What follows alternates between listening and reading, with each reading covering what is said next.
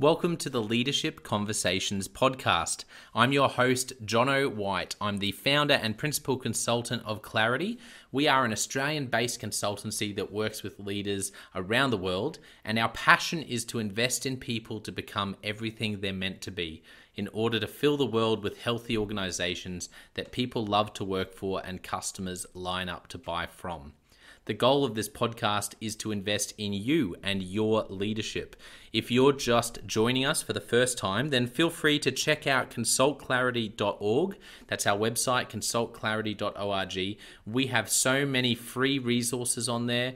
The most popular being our seven questions on leadership series. We've had more than 1,500 leaders from around the world in all different sectors give their in-depth answers on leadership what books they love what they found most challenging uh, the most meaningful stories how they how they structure their time through the day. That's free so go and check it out.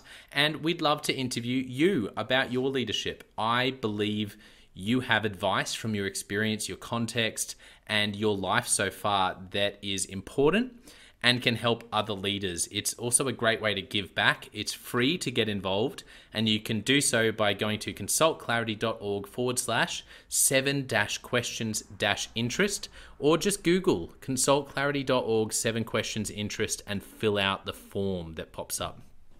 We have a free resource for you on our website. It's called Leadership Survival Guide. It's a 57 page ebook. It has interviews with 10 world class leaders, and you can go to consultclarity.org. It's right at the top and get that today. Uh, we also have a daily email that we send out to over 15,000 leaders, and that email contains the highlights, our best content from our podcasts, our blog, uh, my book, uh, the books that we're loving that are out there about leadership. It's also the best way to get access to our masterclasses and workshops before anyone else. And there's also exclusive and limited uh, special options just for subscribers. And you can subscribe by going to consultclarity.org forward slash subscribe. Now, my gift to you is to work incredibly hard to provide the best leadership content I can to invest in you and your leadership. So, if you're finding our content helpful, if you find this podcast helpful, then your gift to me uh, could be this. If you if you do find it helpful, then write a review or rate our content and make sure you subscribe or follow. I can't emphasize enough how helpful that is. It really does help us to get the word out there so we can invest in more leaders to become everything they're meant to be. It also means a lot to me personally when people like you and, people in our community share our content on social media. So if you do that, then please do look for me, Jono White, to tag me and look to tag Clarity uh, on whatever platform you're on. And our team, including me, I, I'm always looking to see when people have mentioned us so that I can engage with you and also we look at sharing content. So if you if you write something about something we've done, there's also a good chance we'll share that with our followers. So if you could do that, that is a massive massive help as we try to invest in as many leaders as we can around the world. Last of all, you can check out my book about how to deal with difficult people even if you hate conflict. It's called Step Up or Step Out. It's available on Amazon. You can just look up Step Up or Step Out Jono White, or you can go to store.consultclarity.org forward slash book and check it out there. I have coached leader after leader after leader, and in more than 50% of the sessions, this topic comes up. How do I deal with this person? I'm finding it really difficult, and, and I just want to find a way that doesn't blow up to do a really just to have a difficult conversation to lead them better. How do i do that? There's a three step process that i outline in this book that i believe can help you. Okay let's get into today's episode of the leadership conversations podcast. Enjoy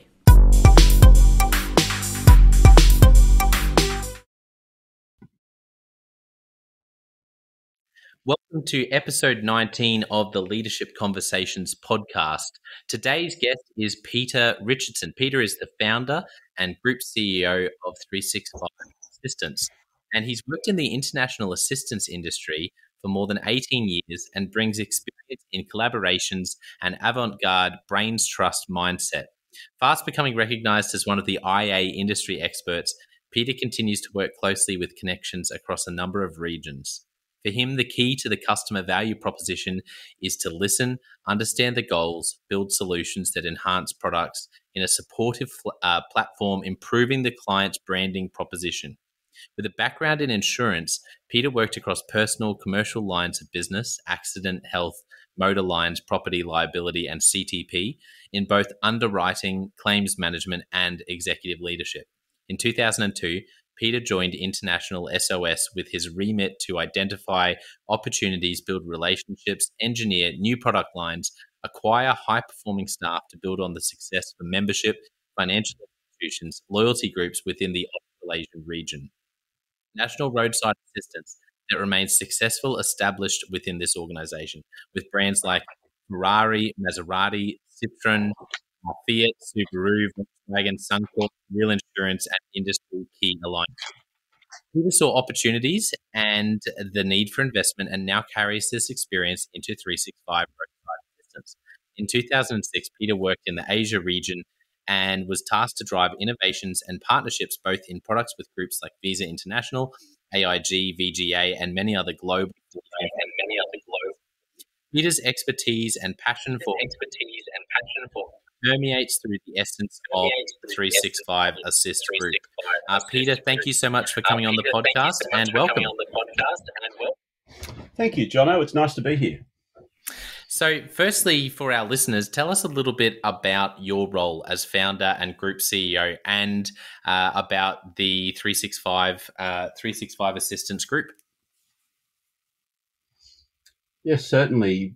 365 uh, was founded on the premise that we felt that uh, there was a, a, significant opportunity for a partnership driven um, central uh, assistance group to coordinate and work with you know core partners across across the financial services OEMs fleet and um, uh, insurance space. Um, and through that uh, and through that uh, alignment saw significant opportunity where others may not have invariably at a partnership in a digital alignment level. So 365 has has morphed and built a very strong reputation amongst the industry as a very much a, a thought leadership group, but also a, a, a centralized, well structured, reliable, integral partner to groups, you know, now like Toyota and many others, where our role is to look beyond the solution, the problem, and, and look at solutions with their groups and their stakeholders and build alignment, understanding, and a passion for their brands. And that's continues to take us and uh, my many wonderful uh, stakeholders and, and staff on, on a journey on a day to day basis. 365 is uh, uh, ostensibly a, as I said, assistance company our role is building partnerships with OEMs, but also insurance companies and fleets and membership support groups. And we've introduced organize, to organisations solutions around having a level of transparency on what their customers do, but also being very much the Uber of roadside assistance, but, deli- but designing the solutions almost like we're the Atlassian for the automotive industry. So very much recognizing the role we play, the strength of our organisation, and bringing the, the, the people within um, within the industry who I see as experts in the industry into 365 to really continue to deliver on a, a what a what a um, I see as a, a, very very bright future for the group. Yeah, fantastic. Thank you for giving a bit of uh, uh, a little bit of an outline of uh, of the 365 Assistance Group. So, tell us about your story. I- I'm interested to know specifically as you look back the mo and you can go as far back as you want you can go back to childhood if you want uh, but what are some of the moments that really shaped peter richardson becoming the leader you are today and that's that's a, a an interesting question uh, jono because i um, i don't have a uh, educated background in terms of pure management skills i've had to learn on the job um, a contextual learning, if you like, and sure. that's um, and, and, and that's certainly something that um, that you know uh, is is a continual learning pattern. But I would have to say the story for me really starts, as it may do for many, as a, as a young as a young boy. My mother uh, was a was a um, uh, an advocate for for choice theory, and that's all about empowering children to make decisions and own the outcomes. And this was embraced by the education department um, broadly. And for her work, she won a prime ministerial award. award then established a great, and that established a great reference point for me as an individual through my career, using such tools as that. And they also, be, and I suppose it was in, in it was ingrained in, in terms of my leadership DNA from a very early very early um, point on. She, um, I, I, do remember the first time she was had, had learnt this choice theory, and it's all about providing and empowering people, as I said, to make choices and own the outcomes that they have. So, as a as a child in a classroom, um, you get the choice to learn or not, and she would drive that um, that story where children would fundamentally change, parents would change, and teachers would change, and it became such an engaging and um, encompassing way of, of teaching that it really did change a lot of outcomes. And, and as I said, she was rewarded very highly. But the first time she was doing it, she practiced on us, and so I remember sitting in the kitchen, probably eating cornflakes over a uh, over the kitchen bench, and and there was some problem and instead of actually coming up with a solution she asked another question and then she continued to ask questions and then would ask things like so what do you think about that and how do you feel that we could get a better outcome is there another way of looking at it and I looked at her and shook my head and said, "Mum, your your skill stuff's not going to work on me." And got up and walked away and walked away. But I but I do recall that um, from that moment on, I could see how passionate she was, and maybe that started to rub off because I, I think it's you know I think it was a powerful learning curve uh, and achieving achieving the results required for the roles that I've covered in more recent years. I reflect on that style and and probably align my style to my present day um, approach, which meant you know, and, and which meant um, overcoming cultural barriers, physical distance, there's language nuances, changes, and role classifications. We've all got different egos, and we all measure success differently.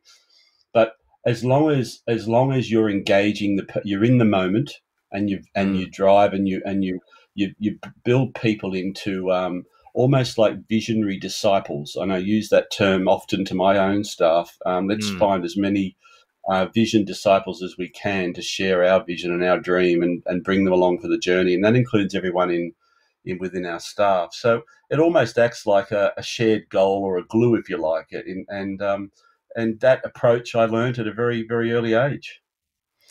Yeah, I, that makes perfect sense to me as to why that would be so such a powerful approach in leadership. Because I, I definitely reflect for myself. One of my biggest challenges as a leader has been to realize that so much of leadership is in the questions and in the listening rather than in uh, in what you're saying. And I, I can hear how that was modeled to you at a at a young age from from your mum. Yeah, I would, I would, John, I would absolutely agree. I think being a good listener uh, is not just necessarily about not saying something too. It's all, sometimes if you're in the moment and you're with a person, it's about how they feel you're connecting with them.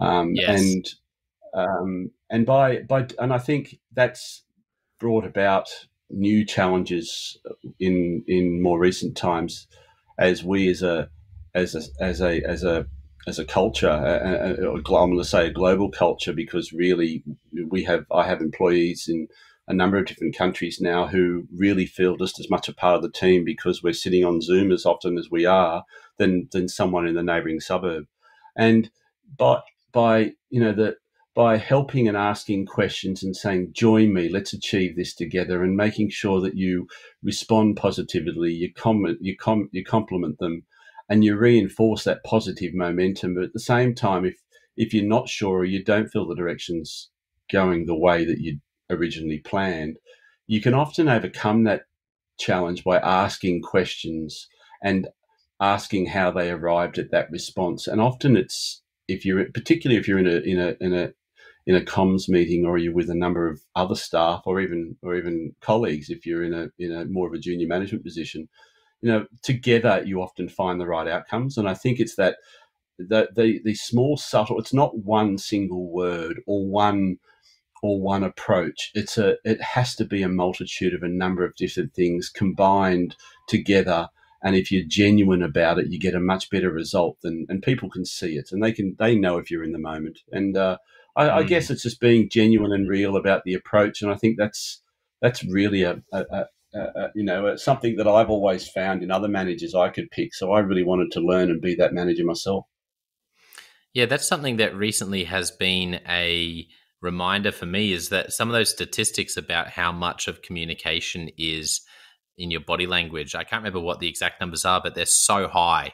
Uh, you know, it's like, um, is it ten percent that's that's verbal, or is, it's so low? And and I wonder, it did make me think about things like Zoom, uh, or even yes, say, you know, yes. this podcast right now, we're doing this audio audio only, and you think, well, uh, what does that what does that mean? How have you found working and having staff overseas what what tips uh, would you give to others around communicating?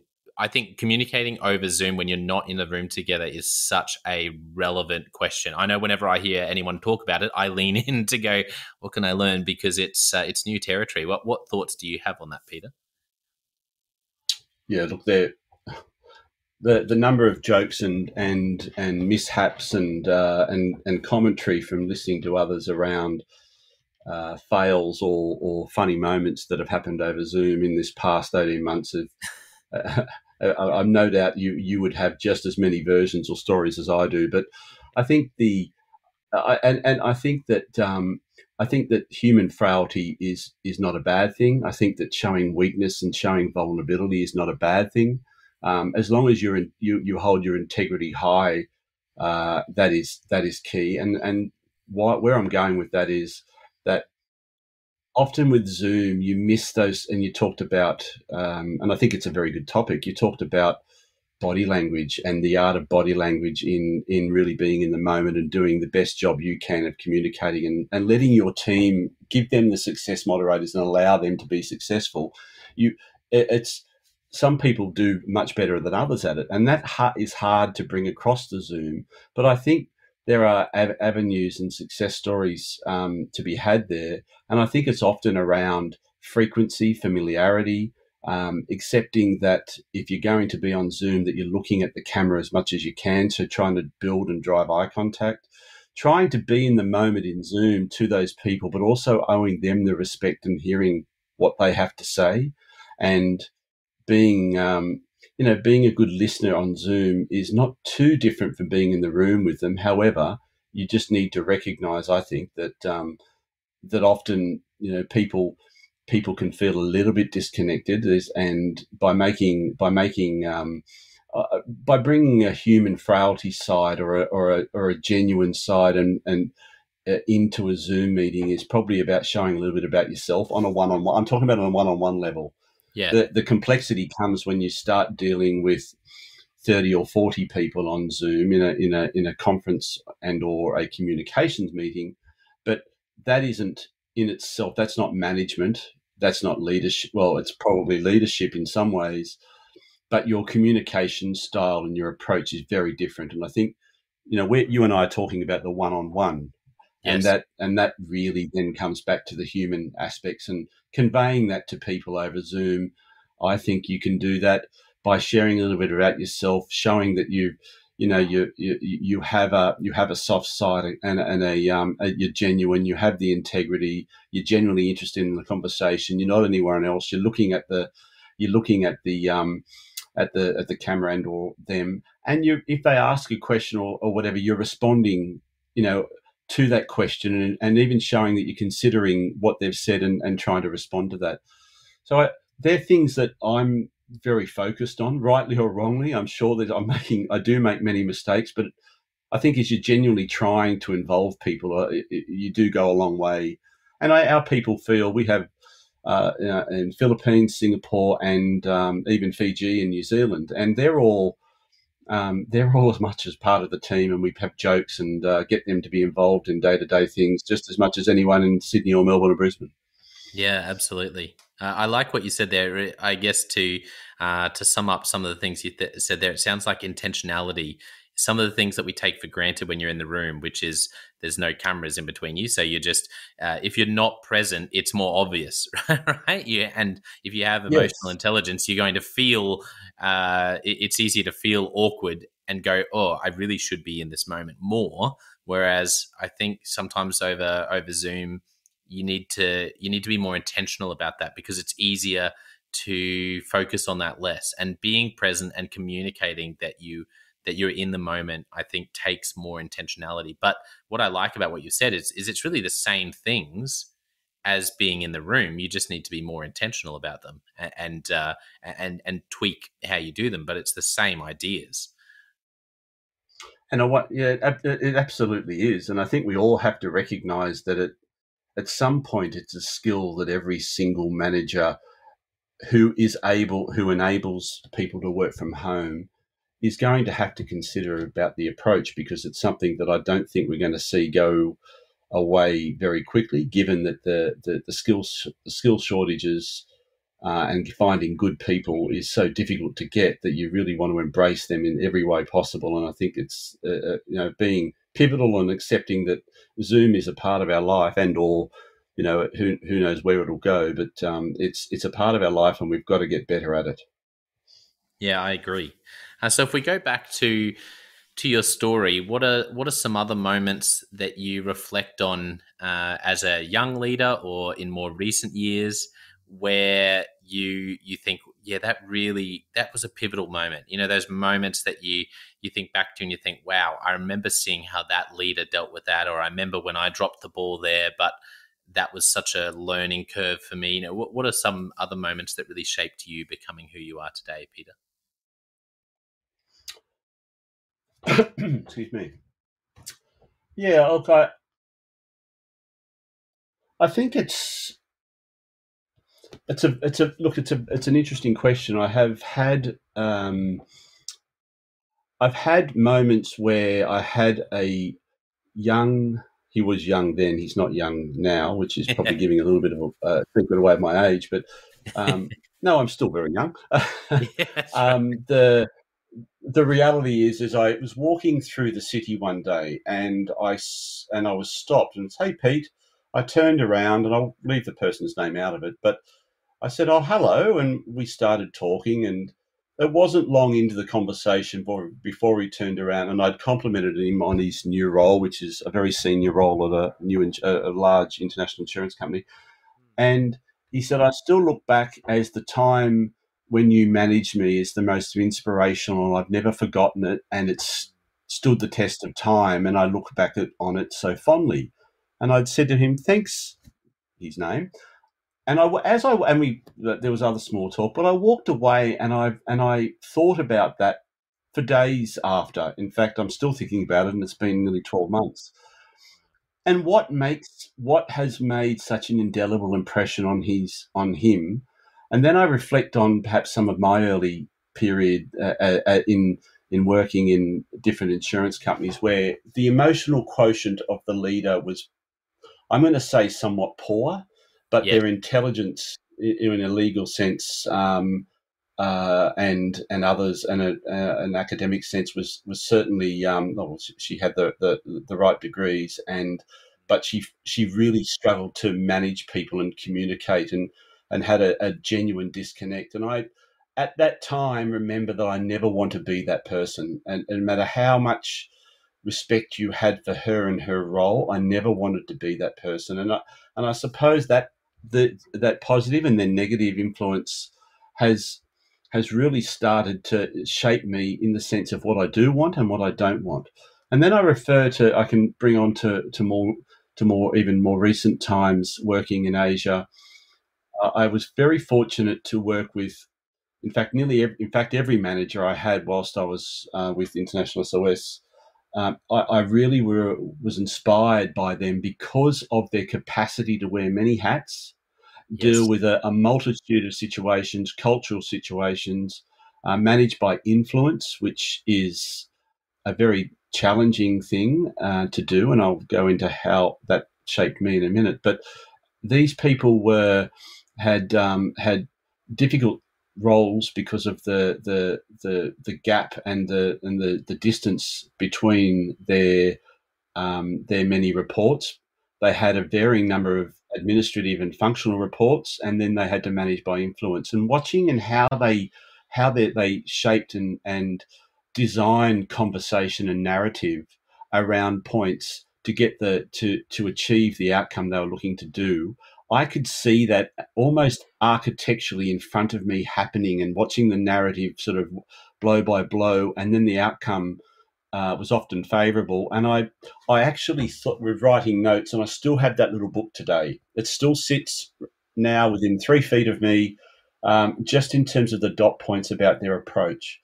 And um, this lady, uh, and I'm happy to name her, was May Tam. She was just phenomenal. Um, still is a dear friend. I respect her greatly. But then there was, uh, you know, I had another guy, um, Tan Nui Wat, who, who was who was a, the president up in Asia, and just his personable nature, yet his ability to to um, to to um, deal across all levels and provide still a human face to it all was just remarkable through the process. And I felt these are the two people that I really wanted to shape a, a, a, a style of management on. So yes. I went on then to uh, look at uh, working across uh, well, Asia, but particularly North Asia, and I'd I'd be often in Hong Kong uh, and Singapore, but particularly Korea and all parts of China. And there was my role was really to, as a part of the regional team, was to to influence and to whilst manage, but also influence outcomes and drive and drive results on uh, with with with staff who weren't my direct reports. And to do that, it's that that I felt was probably the the the that was Pand- the Pandora's box for me of management styles because it taught you that there are so many different stories and people with varying backgrounds who all respond to different um, uh, different types of um, management styles and leadership styles, and they and and visionaries, but they um, they were often they were often, you know, and we, we had language barriers and we had the, the tyranny of distance and time zones, but they were often um, very motivated and very and very and very uh, obliging when you when you would work with them, and yeah. you know that that just built suddenly a passion. So I I started to become quite uh, I would say okay at influencing people until we come now into the the more recent times where I have a very very strong focus and passion on what I do. I love, we love what we we are and what we represent uh, at 365, and we believe that we really do um, have um, a lot of opportunity to to make a real significant difference in the markets that we operate. And so, by bringing people in who I see as much more talented and, and inspirational than I've ever been in terms of uh, in terms of what they're able to deliver, I, I just love opening the scope up and watching them really go for go for gold. And it's and so I think that's all of my previous experiences have really taught me that if people believe and I'm genuine about the vision I have, they will follow if they too can feel a part and can be embraced and feel and feel you know uh, encompassed in the world that um, uh, that of all things 365, but also that they feel that they um, you know, they're accountable. They have ownership. You know, that, that there are structures around around the, the, support that we give and that we manage. We we support good performance. We we we ask for their input. Um, and and suddenly suddenly you find yourself following all of the cliched management styles, but it but you but it seems to work.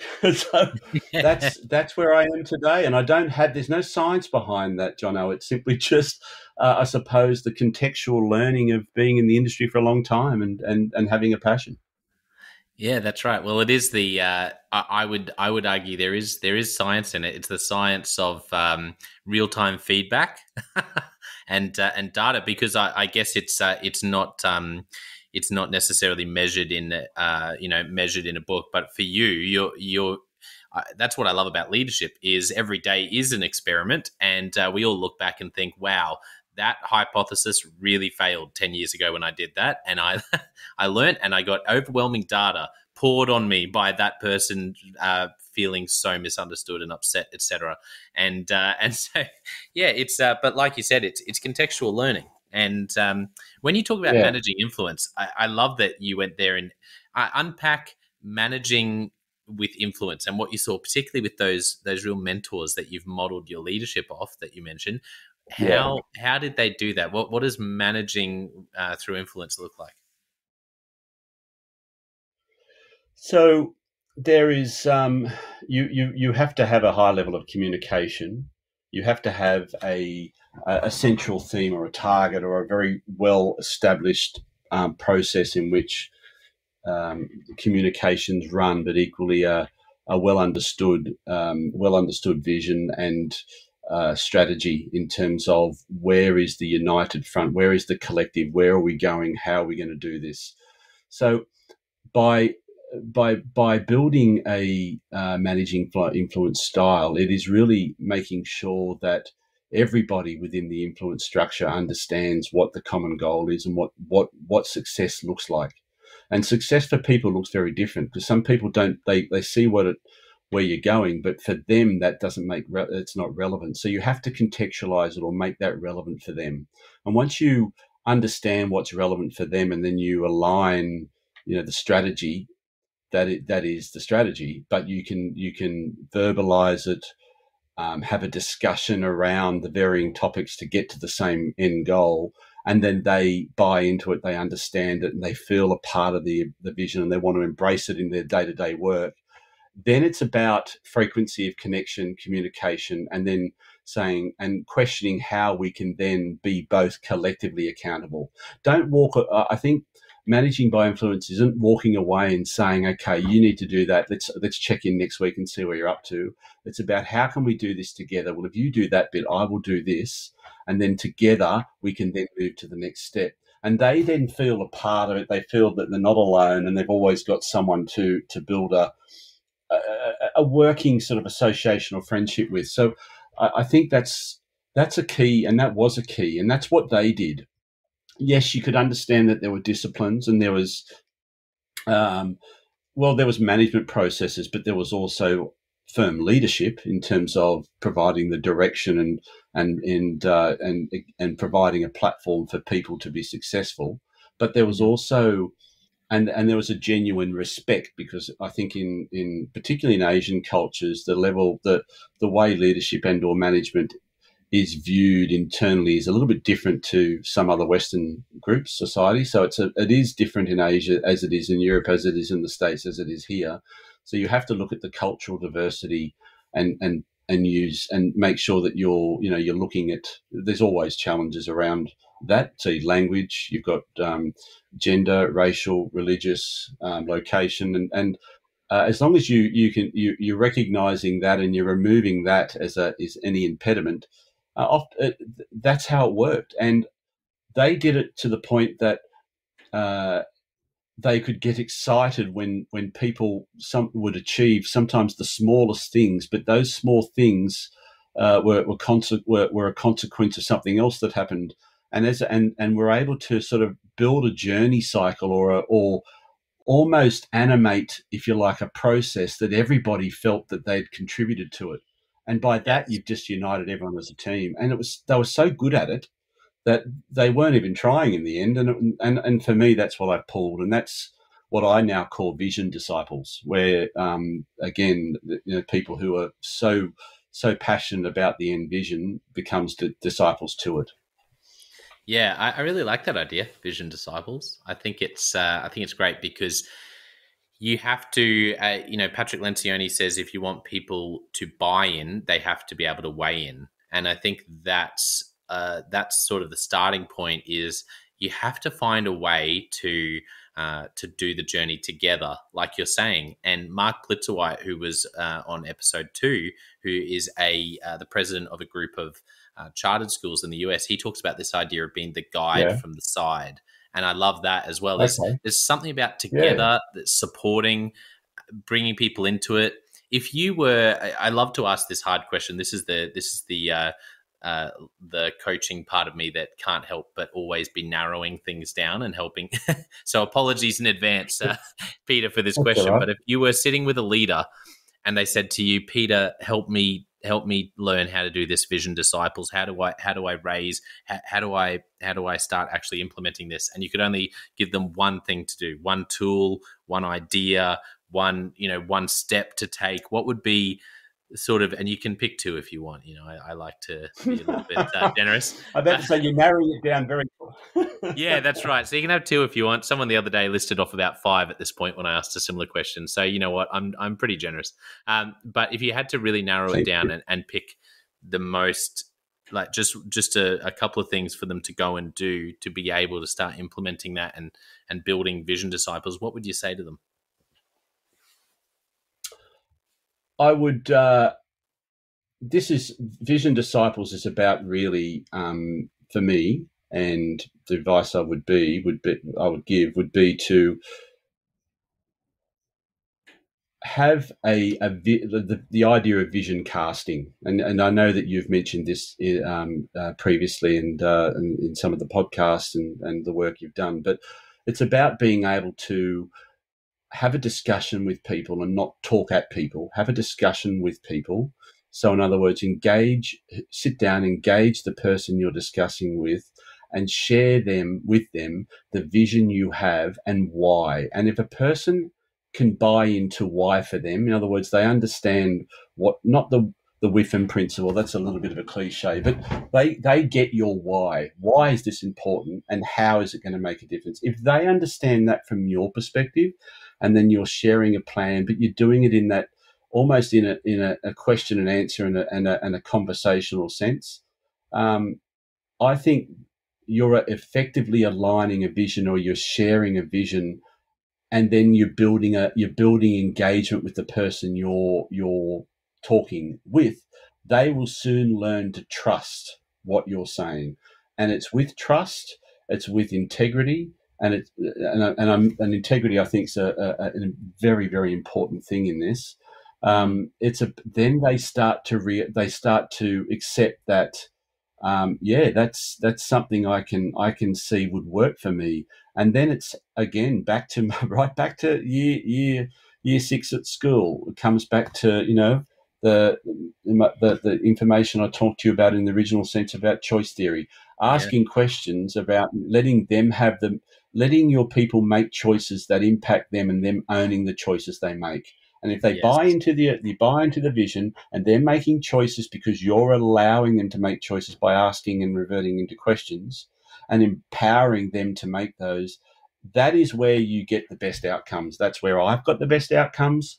Uh, and they buy into that they will buy into the story simply because they feel absolutely a part of it. So that would that I know that's more, but it's I suppose it's one theme, Jono. Yeah, you can. I'll let you get away with that. It's uh, it was very uh, just this once. That's right. That's really good. I love I love uh, the idea of why. You know, I find it really hard though, and I feel like it's such it's it's something we probably need to come back to almost every day because it's there's an element of explaining the why behind something that sometimes feels a bit unnatural. We feel like we're repeating ourselves. Uh, it doesn't feel like it's the most necessary information. That's my experience anyway. It's probably something I drop much. Uh, it's much easier to drop that than it is to explain the how or the what when you're communicating uh, anything. Do you have any tips around articulating the why? Actually, you know, I, yeah, I just say. Um, I, I, do. Um, I'm part of the leadership think tank. It's a it's a group in Sydney with other CEOs and founders and and and we often we're often spoken to by different uh, different groups. And mm. I, I I can recall a presenter sharing some information on a military. Uh, it's a coffee company in the US that only sold to military personnel. Are you familiar with them? No, no, I'm not. I can't recall. I can't recall the name, and, and because I'm you've taken me down this line, I'm unprepared. I would ordinarily maybe have the name of the company and the person, but their their success story was they they came back as serving armed professionals, serving part of the armed forces out of the US. They came back and they said, you know what, we we want to start a coffee company, but we're going to sell coffee to veterans uh, who have mm-hmm. and they started uh, brewing coffee and sending it to veterans, and it became very popular. And more and more people were saying, "Send more, send more." To the point they then set up, and they grew to now they're they're turning over over hundred million dollars US, and they have a very simple catchphrase and catch cry, um, and they keep coming and and and building uh, and and and talking about the same thing, which is you know we sell coffee uh, and and there were some other specifics around it, but it was very very simple, and people bought into it because it was so easy to understand as to why and what they were doing. And often yeah. we make things more complicated than they need to be. So the why I think is important. Why are we doing this? Because we want to make good coffee and give it to extra veterans. Why are we doing what we're doing at 365? Because we see that the, the digitally connecting with clients and, and working with our partners to solve those solutions is going to make a massive difference in their customers' lives. And why, Jono, do you do what you do? It's I think it's something we just have to we just have to continually reflect on and and, and because it will build more interest in what you do and, and take more people along for the journey. That's certainly my experience. Yeah, I agree. Is that is it Black Rifle Cop, uh, Coffee Company? It is. is. That, Thank yes. you, sir. It no, is. that's right. I yes. thought I'd do a, a sneaky uh, bit of googling on my on my phone just so that anyone listening uh, look up Black Rifle Cop, uh, Coffee Company and uh, and you can read about them. And what a great example! Uh, no, I haven't heard of them, but I'm definitely going to to look into that. So thank you for that, Peter. Uh, and I think you're right. It's simple, isn't it? It's uh, and so much of leadership is. you said it before really well about know, you know when I reflect, some of these are the management and leadership cliches uh, but they're cliches. Sometimes cliches are bad, you know, in, in general. But in leadership, I often find they, they're cliches because they're true. Something that you reminded me of early on when you talked about that story from 12 months ago, how someone said, Hey, I just want to say thank you so much for, for leading me, is um, for the way you led me. You know, that's I, I, think of John Maxwell and I think of Jim Collins and these authors who talk about uh, different you know levels of leadership and how it's always about the people you invest in and i love how that story was yes. just a living example of that what what came to your mind when i asked you about something significant it was someone you led turning around and saying thank you for how you led me that's made a difference in my life and now i'm modeling how i'm leading in this role um, off off that I experience. think um, it makes a lot of sense. It makes a lot of sense, John and it sort of reminds me when I think everyone should have that that when you say, What are you most passionate about as a leader? Mm. Um, and seeing the success of people and their accomplishment and, and, and, and feeling a part of that, allowing them to find their sweet spot of happiness and, and, and delivering. I know it's cliche, but I, am a firm believer purpose, purpose, purpose. They, they need, yeah. they find their purpose, and you by shaping that, it, it you do feel warm and, and, and, and blessed really perhaps to have been had the opportunity to um, to have a role to play in that. And uh, so often as a leader, we we tend to probably forget our, our our small good moments and we focus on the things that are most challenging. But it's often important to reflect on why and and some of the positive attributes that you have and, and some of those that you know that that that that have such an influence on the people around you. Yeah, I think you've you've said that really well, and that's a great place to, uh, I guess, to start wrapping up. I, I asked before off uh, before we started recording, but I would love to, uh, you know, potentially do a second round down the track, and and there's so much more I want to chat with you about uh, that's come up from this conversation uh, that you know that casting vision I've uh, I've had to hold myself back because I'm so passionate about that topic. So there's lots more we can explore, but we can we can do that another time. As we as we wrap up now, did you have any final thoughts uh, for listeners? Other than other than uh, be be uh, genuine, be in the moment, and don't be afraid to be um, vulnerable and passionate about what you truly believe in, because you will achieve more in those moments than you will in any uh, in any sort of contextual uh, you know um, management meeting or by often taking different lines. I think you can say things very simply, very genuinely, very directly uh, to people, and um, as long as you're you know you're, you're building those connections uh, and and you're you're holding true to yourself. I think you really it'll be difficult for you to fail as a leader if you if you if you if you're passionate and, and genuine about um, and, and, and supportive and caring about your approach. Yeah, well said. Uh, well said, Peter. And thank you to our listeners. Appreciate you tuning in. I know once again, uh, I am so confident. I love conversations like today because I know listeners uh, will have gotten something out there. And I know there'll be a lot of leaders out there scratching their heads going, hmm, how can I include more of the why and more of the purpose in my next conversations with my people and with stakeholders? So, thank you to our listeners, and uh, a thank you again to Peter. Thank you, Peter, for being so generous with your time, and thank you for sharing your advice, and and really appreciate you coming on the podcast. Jono, it's been a pleasure. Until next time.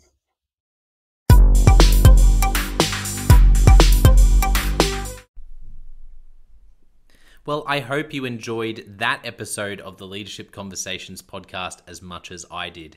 If you're joining us for the first time, don't forget to check out consultclarity.org. That's our website, consultclarity.org. We have so many free resources on there, including our seven questions on leadership series. We've had more than 1,500 leaders from all over the world in all different roles, in different industries, answer these seven questions on leadership, and leaders give these in depth answers around how they spend their time. Uh, a book that's been significant for them. It's just a gold mine. It's completely free to access, so go to consultclarity.org and look for that. We'd also love to interview you about your leadership. I believe your experience, your life, your context means that you have advice on leadership that other leaders can learn from yes, you. If you're going, not me, well, no, I really believe you would have something to add. So if you're looking for a way to give back, it's completely free to get involved. And we would love to interview you through the seven questions on leadership. You just go to consultclarity.org forward slash seven dash questions dash interest or Google consultclarity.org seven questions interest and fill out the form and get involved. We have a free resource on our website called the Leadership Survival Guide. It's a 57 page ebook, 10 world class leaders giving their thoughts on leadership, and that's completely free. It's available on our homepage, consultclarity.org, right at the top. So make sure you go and get that and download it today. And we have a free daily email that you can subscribe to. We send this out to over 15,000 leaders from around the world and uh, it contains the highlights of content from our podcasts, our blogs, um, our books, books we're reading. It's got the best content, and it gives you exclusive, limited, early access to our masterclasses, workshops, new products, special offers. It's all for our subscribers. You can go to consultclarity.org forward slash subscribe and join 15,000 other leaders. And you know, my gift to you is to work really hard, particularly through the Leadership Conversations podcast. I have been blown away by the quality of the leaders, and I'm learning as much as anyone in doing these interviews. So I, am having a great time. And my gift to you is to keep lining up the best leaders I can to invest in your leadership. Your gift to me, if you're finding this helpful, there is something that you could do that would help us out massively. And that is to write a review and to leave a rating for our podcast or wherever you're watching or listening to this. I can't tell you how much that helps us out. Also, subscribe or follow. It really does make a difference in helping us to help more leaders become everything they're meant to be. Another thing that means a lot to me personally is when I see our community share our content. So if you do share this or any other piece of content on social media, then thank you and, and please do that. And look for me, Jono White or clarity and tag us in your post. Our team is always looking for posts to engage with from our community, and there's also a chance that we'll share your content uh, to go beyond and share it with our followers. Last of all, you can check out my book. It's called Step Up or Step Out How to Deal with Difficult People, even if you hate conflict. I wrote this book because 50% of the coaching sessions I have with leaders, this topic comes up again and again and again. And it's this idea of how do I have this difficult conversation? How do I lead this person better when I'm finding them difficult? Or in some cases, you look and you say, I think I might be leading a difficult person. They're just quite difficult to lead, or I'm finding them quite difficult to lead. So there's a three step process that I unpack in Step Up or Step Out.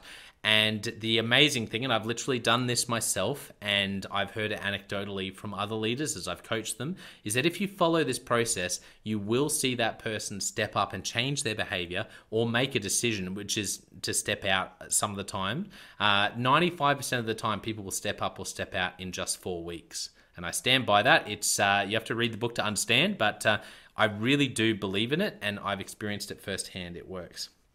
So you can go to Amazon, look up Step Up or Step Out Jono White, or store.consultclarity.org forward slash book. Well, thank you so much for listening. We're going to be back with a new episode next time of the Leadership Conversations podcast. And I hope today has helped you to take another step towards becoming the leader you're meant to be. See you next time.